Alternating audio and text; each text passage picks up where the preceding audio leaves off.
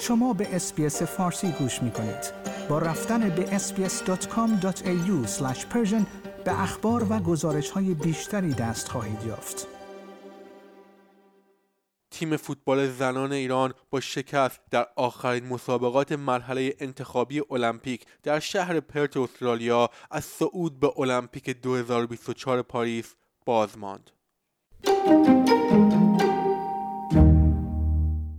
در سومین و آخرین دیدار مسابقات انتخاباتی پاریس تیم زنان ایران با شکست یک بر صفر مقابل تیم ملی فیلیپین از صعود به المپیک 2024 پاریس جا ماند این مسابقات در شهر پرت استرالیا برگزار شدند در مجموع سه بازی ملی پوشان ایران در این مسابقات در مقابل تیم‌های استرالیا، فیلیپین و چین تایپه قرار گرفتند و نتیجه آن دو شکست و یک تساوی شد.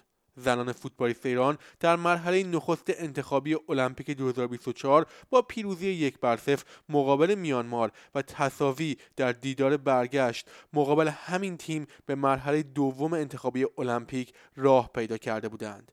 در اولین مسابقه از مرحله دوم انتخابی المپیک شاگردان مریم آزمون به مساف استرالیا رفتند و با نتیجه دو بر صفر شکست خوردند. شکست کمگل در مقابل میزبان مسابقات و تیم چهارم جام جهانی زنان تحسین بسیاری از کارشناسان را برانگیخت. مریم آزمون سرمربی تیم زنان ایران در پایان بازی با فیلیپین در نشست خبری خود به طور ویژه از نمایش شاگردانش قدردانی کرد و از صحبتهایش درباره روند آماده سازی تیمش گفت او گفت اگر نگاهی به عملکرد سه بازی بچه ها داشته باشیم متوجه می‌شویم شاگردانم بازی به بازی بهتر شدند بدون شک تیم ملی بانوان ایران بعد از این رقابت ها به لحاظ روحی و روانی در جایگاه بالاتری قرار می گیرد. خانم آزمون افزود با برنامه ریزی بهتر باید بیشتر کار کنیم تا نقطه ضعف را کمتر کنیم. در واقع در این تورنمنت بچه های ما نشان دادند که می توانند حتی در استادیوم های بزرگ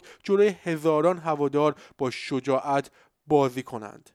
مسابقات تیم زنان ایران در استرالیا با حضور تعداد زیادی از تماشاگران ایرانی با پرچم های شیر و خورشید و همچنین شعار زن زندگی آزادی با هواشی مختلفی همراه شد.